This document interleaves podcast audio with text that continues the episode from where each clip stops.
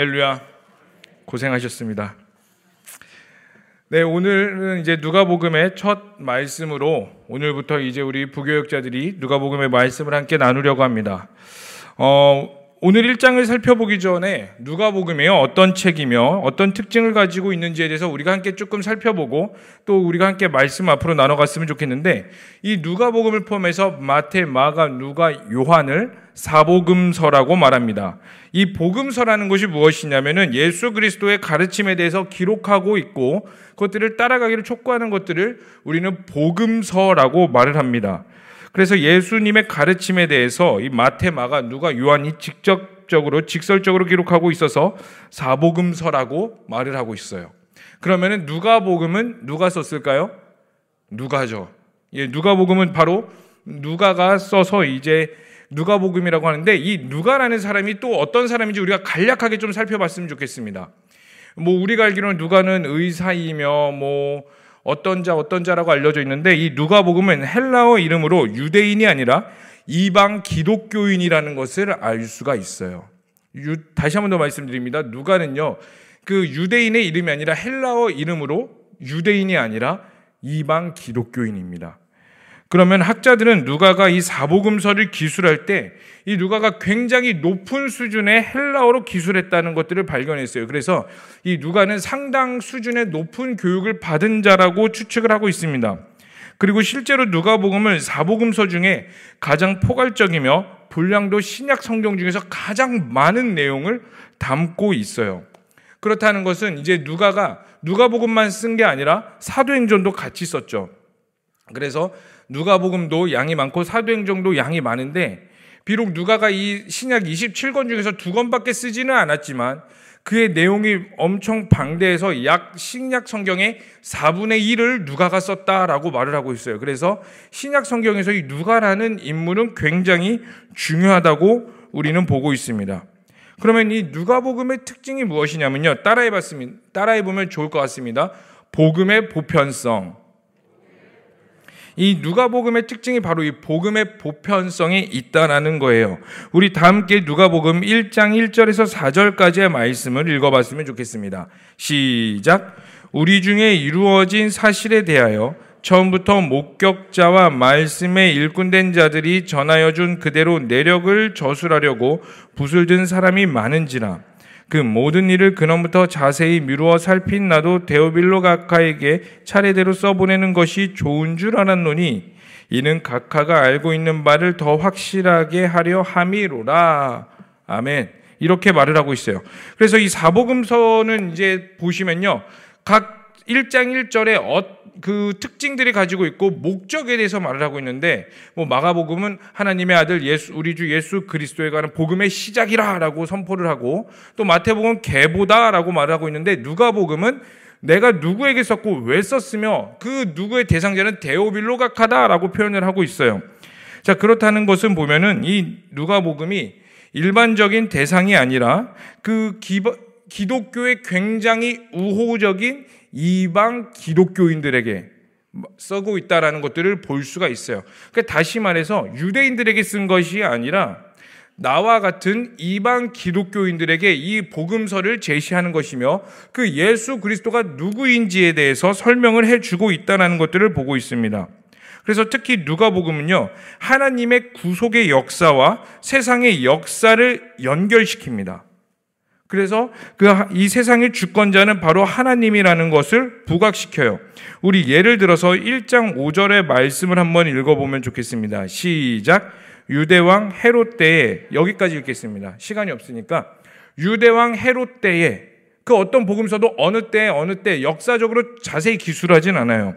그리고 우리가 어, 읽지는 않았지만 2장 1절에 그때 가이사 아구스도가 영을 내려라고 말하며 이러한 것들을 보면서 실제적인 역사 인물들을 넣으면서 하나님의 복음의 역사가 그저 우리에게 멀리 있는 것이 아니라 실제적으로 이 땅을 살아가는 우리 시대 가운데 이루어지고 있으며 하나님은 이곳 가운데 여전히 일하고 계시다는 것들을 보여주고 있는 것이에요. 이것은 우리가 믿는 복음, 우리의 믿음이 세상과 결코 떨어져 있지 않다라는 것들을 말해주고 있습니다. 우리는 하늘의 시민권을 가지고 있는 자들입니다. 아멘이세요? 그러나 여전히 이 땅을 딛고 살아가는 존재예요. 우리의 시야와 우리의 생각과 우리의 관점은 바로 하늘나라에 있고 하나님께 있습니다. 그런데 여전히 우리의 모든 것들이 천국에 있다 하더라도 우리는 이 땅을 딛고 살기에 여전히 아픔과 어려움과 좌절과 낭망이 있으며 또 부정적인 것들도 굉장히 많이 느낍니다. 그러나 중요한 건 우리가 아무리 부정적인 것들을 느끼고 내 안에 죄성이 살아 숨쉬더라도 하나님의 나라는 사라지지 아니하며 여전히 우리 가운데 일하고 계시다는 것을 이 성경은 분명히 말을 해주고 있는 거예요. 그렇다면 우리는 그 가운데 어떻게 살아야 될까요? 그럼에도 불구하고 하나님의 뜻이 온전히 이 땅 가운데 이루어질 수 있도록 우리가 그 하늘의 소망을 가지고 살아가야 된다는 것입니다. 우리의 모든 시야와 주권이 하나님의 것이 이 땅 가운데 이루어질 수 있도록 그렇게 살아야 되셔야 된다는 거예요. 그래서 하나님의 뜻대로 살아가시는 성도님들이 되시기를 소망합니다. 그래서 이것이 바로 이 땅에 하나님의 뜻이 온전히 세워지는 실제적인 기도가 여러분 가운데 이루어져야 되는 거예요. 내가 원하는 것들을 기도하는 게 아니라 하나님의 뜻이 이 땅 가운데 이루어지도록 기도하는 게 바로 하나님의 하나님의 세상과 이 땅을 딛고 사는 우리가 할 수 있는 역할인 것을 우리가 깨닫고 나아갔으면 좋겠습니다. 그렇다면 우리가 다시 누가복음으로 넘어와서 이 누가복음의 한 가지 특징이 더 있는데 바로 여성과 약자들이 굉장히 많이 나와요. 이것 또한 이 복음의 보편성의 대표적인 특징입니다.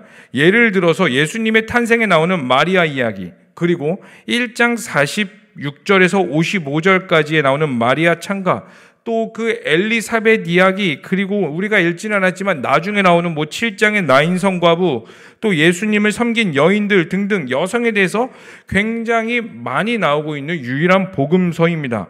그리고 또 사회적 약자들에 대해서도 굉장히 많이 기록하고 있어요. 뭐 돌아온 탕자, 선한 사마리아인, 세리 삭개오 등 이러한 그 실제적인 사회 가운데 이루어질 수 있을 법 만날 법한 수많은 사람들이 누가복음에 나오고 있습니다.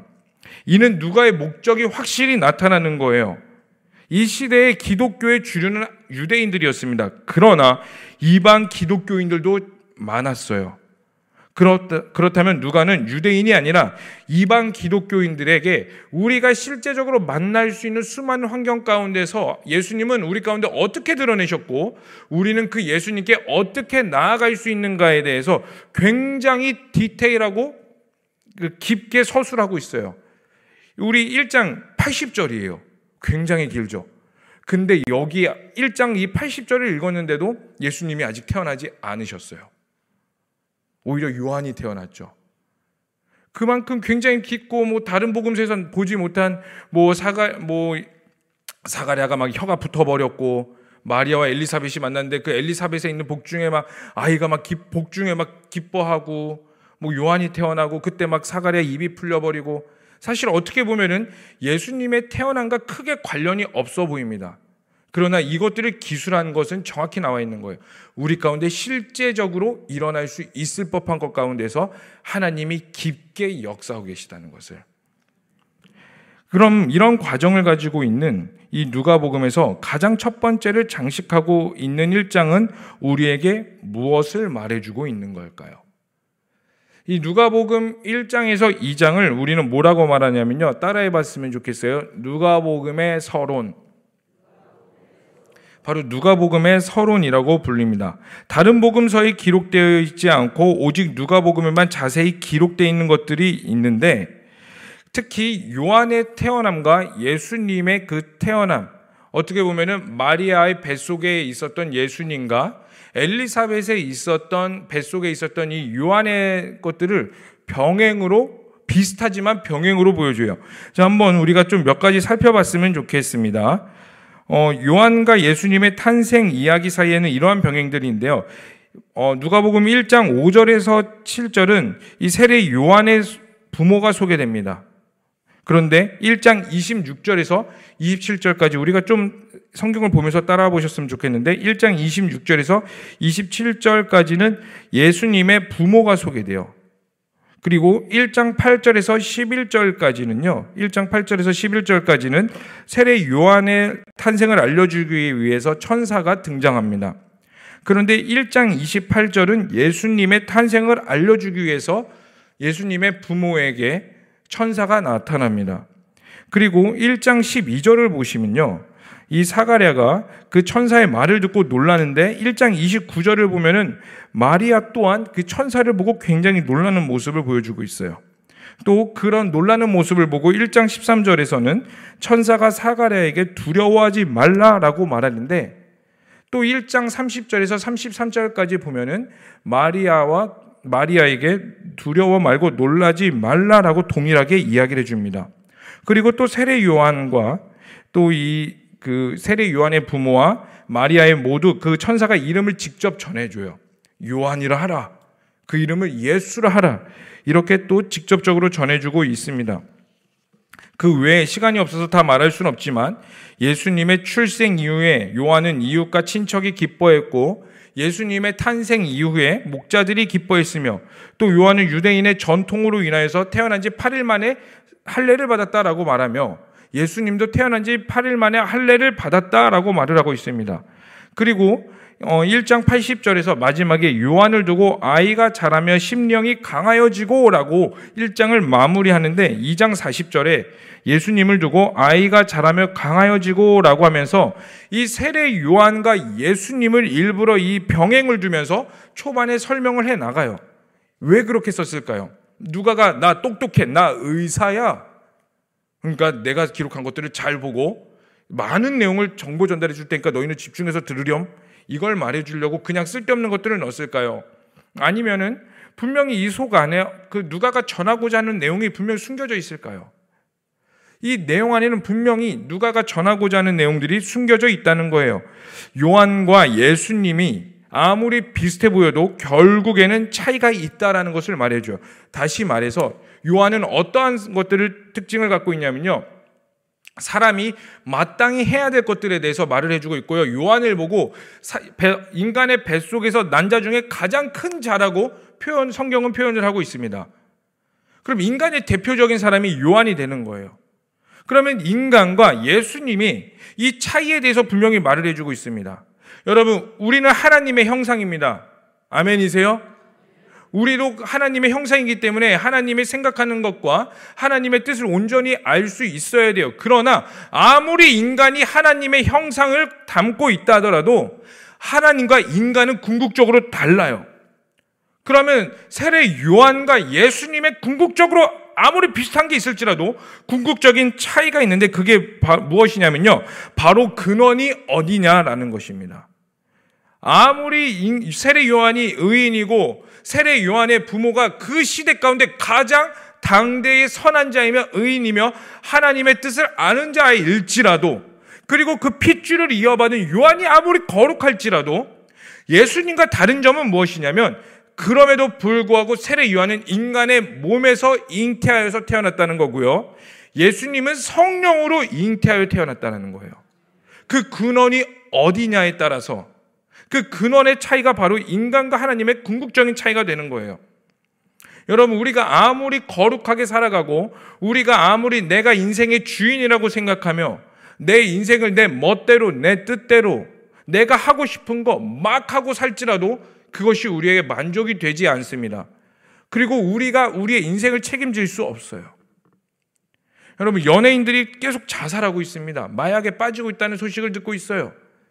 또 뭐 엄청난 좋은 부모의 표본을 보여주고 있는 젊은 남, 연예인 남자들이 불륜을 저지르고 있는 뉴스를 우리는 거의 뭐 매주에 한 번씩 받고 있습니다. 왜 그럴까요? 그들이 뭐 더 타락해서요?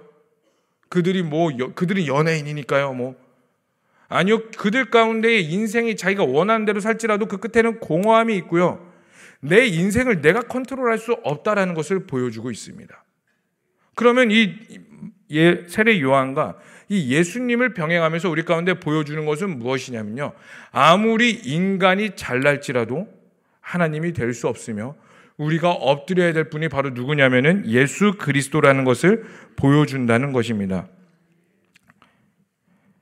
사랑하는 성도님들, 여러분들은 어떠한 누구를 바라보며 살고 계십니까?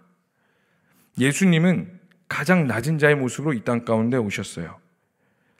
그리고 그 예수님이 십자가와 역사를 통하여서 이 땅 가운데 하나님의 나라를 실제적으로 나타내셨고 우리에게 보이셨습니다. 제가 앞에서 말씀드린 것처럼 이 누가복음은 예수 하나님의 나라와 이 땅을 실제적으로 이어주면서 보여주고 있다고 말해요. 그래서 다른 복음서에 나와 있지 않은 실제적인 사회적인 약자들도 우리 가운데 보여주고 여성들을 이렇게 보여주고 이방인들을 보여주면서 하나님의 나라가 우리 가운데 실제적으로 이렇게 드러나고 있다라고 깊게 기술을 하고 있다고 말씀드렸습니다. 그러면 우리는요, 앞으로 그 하나님 앞에 바짝 엎드리시면서 어떻게 하셔야 되냐면 하나님의 나라가 이 땅 가운데 이루어지는 통로가 되셔야 된다는 거예요. 아까 제가 말씀드렸죠. 세례 요한 인간의 모습을 대표하고 있고요. 예수님을 이렇게 보여주고 있습니다. 그럼 세례 요한은 바로 어떤 자였는데요? 바로 선구자적인 역할을 하고 있었습니다. 먼저 예수님의 오실 길을 준비하며 세례를 전파하며 회개를 선포하고 있었고 그 예수님이 오셨을 때 나는 그분의 신발끈 풀기도 감당할 수 없다라고 말을 했어요. 그러나 예수님은 겸손히 그에게 세례를 받으셨고 그 이후로부터 공생애가 본격적으로 시작이 되었습니다. 그럼 우리의 역할은 무엇이냐면 이제 남아있는 오늘날 이 땅 가운데 남아있는 우리의 역할은 무엇일까요? 세례 요한이 끝까지 전파했던 건 뭐냐면은 그 메시아가 이 땅 가운데 실제적으로 올 거라는 것을 전파했어요.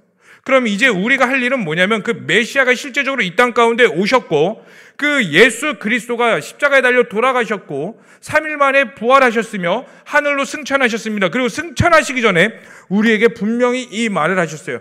너희가 본 그대로 내가 이 땅 가운데 내려올 거라고. 그럼 우리가 해야 될 영역은 이제 무엇이냐면요. 우리의 현실과 하나님의 나라가 이어질 수 있도록 다시 오실 예수 그리스도를 바라보며 그것들을 전파하며 살아야 되는 것이 바로 우리의 역할인 줄로 믿습니다. 여러분들의 삶이 이제 다시 오실 예수 그리스도의 삶이 준비되도록 하셔야 돼요. 여러분들의 삶이 네, 연약하죠. 어떻게 보면요. 내 신앙조차도 지키기가 힘든 게 오늘날의 믿음의 사람들의 모습입니다. 제가 천, 청년 사역들이나 아니면 다음 세대 전문으로 사역하는 사람들의 강의나 아니면 그분들을 직접 만나서 대화를 하다 보면요. 뭐라고 말하냐면 오늘날 시대는 그 어떤 시대보다 더 힘든 시대다. 이렇게 말을 해요. 그러면은 어르신들은 이렇게 생각하실 수 있어요. 야, 뭐 삼시세끼 어, 밥 잘 먹고 먹고 싶은 게 다 먹고 등 뜨숩고 걱정할 게 뭐가 있냐? 얼마나 살기 좋냐? 야, 나는 6.25도 경험했고 일제강점기도 경험했으며 야 네가 뭐 굶어 봤어? 어 쌀이 없어 가지고 밀가루만 밥 먹어 봤어? 이렇게 표현하실 수 있어요. 그것 때문에 오늘날 다음 세대들이 힘든 게 아니라 불확실성 때문에 힘들다 이렇게 표현을 해요. 아무리 노력을 해도 내 미래가 보이지 않는 이 현실. 그런데 분명한 건요. 제가 그럼에도 불구하고 우리 청년들거나 우리 청년들이나 아니면 다음 세대를 보면서 믿는 건 뭐, 무엇이냐면 또 소망하게 되는 건 무엇이냐면 아무리 이 시대가 불확실성 가운데 있을지라도 하나님은 여전히 하나님의 일을 행하신다는 거예요. 그러면 누구를 통해서 하시냐는 거예요. 여러분 예수님께서 그 이제 세례 요한이 나타나기 전 구약 성경의 마지막은 말라기서로 끝납니다. 말라기로 끝나서 역사적으로 실제적으로 봤을 때 이 400년 동안 하나님의 말씀이 뚝 끊어져요. 그리고 우리가 사복음서 중에 마태, 마가, 누가, 요한 중에 마가복음이 가장 먼저 쓰여졌다고 우리는 이제 정설로 알려져 있는데 그럼 이 마가복음이 나오기 전까지 아니 세례 요한이 나오기 전까지 이 400년이란 긴 시간, 영적 암흑기 이 시간을 거치게 됩니다. 마치 오늘날 시대와 같이 영깊 암흑기와 같은 시대들이 보여요. 그러나 그 암흑기 가운데서도 모든 것이 400년이라는 시간, 긴 시간 동안 모든 것이 끝났다고 생각할지라도 하나님은 하나님의 일을 준비하고 계셨고 세례 요한을 준비시키셨으며 그 세례 요한의 부모를 준비시키셨고 예수님의 부모를 준비시킴으로써 하나님의 일을 여전히 행하고 계셨어요. 이것을 우리는 누가복음 1장 가운데서 깊이 볼 수가 있습니다. 세상 그 누구도 알아주지 않아요. 엘리사벳이 뭐 자녀를 낳을 수 없는 나이임에도 불구하고 요한이 잉태했고 마리아가 남자를 알지 못함에도 뭐 나타났고 주변에 오히려 수군덕될 뿐이지 그 누구도 인정해주지 않고 성스럽게 봐주지 않았어요. 그러나 그것 가운데서 하나님은 하나님의 일을 행하시는 것들을 우리는 누가복음 1장을 통해서 보게 됩니다. 그렇다는 것은 오늘날 아무리 알아주지 않는 곳일지라도 내가 교회를 다닌다고 해서 사람들이 우리를 인정해줘요. 아, 저 성자 나갑니다. 막 제 앞길을 비켜줍니까? 뭐 반찬을 하나 더 갖다 줍니까? 오히려 비방하고 어떻게 그리스도인이면 그래. 이러한 소리를 더 듣기가 싫어서 조심스럽게 행동하면 어쩌면 내가 그리스도인이라는 것을 드러내지 못하는 상황 가운데 있을지라도 내 스스로가 김 암흑기에 살고 있다고 느껴질지라도 하나님은 여전히 하나님의 일을 준비하고 계신다는 거예요. 그럼 우리가 그 가운데 동참하기 위해서는 이제 하나님의 뜻이 무엇인 줄 알아야 돼요. 근데 성경은 분명히 말씀하셨어요. 땅 끝까지 복음이 전파돼야 하며 예수님이 올라간 그대로 이 땅 가운데 분명히 다시 오실 거라는 거. 우리 그리스도인이 붙잡아야 될 관점이고 말씀인 줄로 믿습니다. 그러므로 사랑하는 성도님들, 여러분들의 삶이 아무리 비관적이라도 거기에 넘어가지 마세요. 여러분들을 향한 하나님의 언약과 말씀과 뜻이 분명히 있습니다. 이걸 붙잡으시는 거예요. 긴 암흑기라도 그 긴 암흑기는 하나님의 때에 끝이 납니다. 복음의 시작이라 하면서 딱 끝이 나고요. 그 복음이 실제적으로 우리 가운데 이뤄짐으로 승리로 다가왔습니다. 이제 우리는 그 승리하신 예수 그리스도를 믿음으로써 이 땅의 씨알을 가지고 사는 것이 아니라 말씀을 가지고 살아가시기를 축복합니다. 그래서 이 시간 우리가 함께 좀 기도했으면 좋겠습니다. 어, 하나님, 우리의 삶이 때로는 버겁고 어려울 때가 많이 있습니다. 내 자녀가 내 뜻대로 되지 않아요. 내 남편이 내 뜻대로 되지 않고 내 직장과 모든 영역이 내 뜻대로 되지 않고 김 암흑기의 시간에 있는 것 같습니다.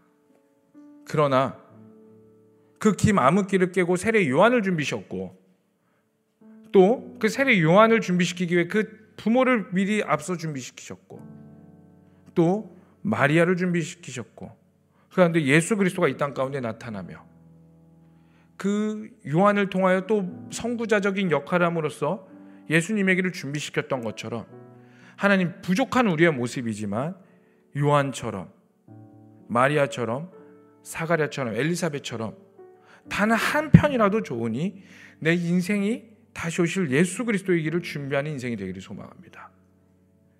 그래서 하나님 앞에 섰을 때에 떳떳한 그리스도인의 모습이 되기를 소망합니다. 이러한 간절함을 가지고 이 시간 우리 다 함께 주여 한번 부르시면서 성령님 나 좀 도와달라고 나 좀 붙잡아 달라고 내 인생에 깊게 개입하여 달라고 이 시간 우리 다 함께 주여 한번 부르시면서 간절히 기도하도록 하겠습니다. 주여! 하나님 하나님 하나님의 나라가 이 땅 가운데 있기를 간절히 소망합니다. 하나님의 뜻이 이 땅 가운데 온전히 이루어지기를 간절히 갈망합니다 그러나 내 인생은 너무나 때로는 좌절스럽고 긴 암흑기에 있으며 소망도 없으며 답도 없고 내 뜻대로 되는 것이 아무것도 없음을 보게 됩니다. 그러나 긴 400년의 침묵의 시간을 깨고 하나님께서 하나님의 일을 행하시기에 사람들을 준비시켰던 것처럼 내 인생의 긴 암흑기를 깨고 하나님의 뜻이 온전히 이루어질 수 있기를 간절히 갈망하오니 성령님, 성령님, 나를 붙잡아 주시옵소서.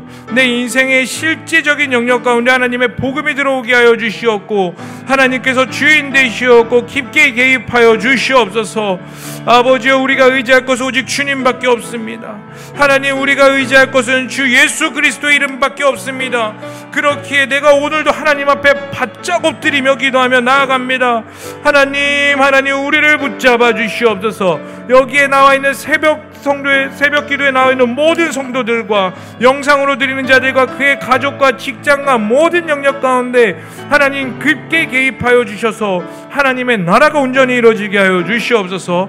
주님 우리가 주님만을 의지합니다. 주님 앞에 엎드립니다. 성령님, 성령님 기름 부시 우리를 불쌍히 여겨 주시옵소서.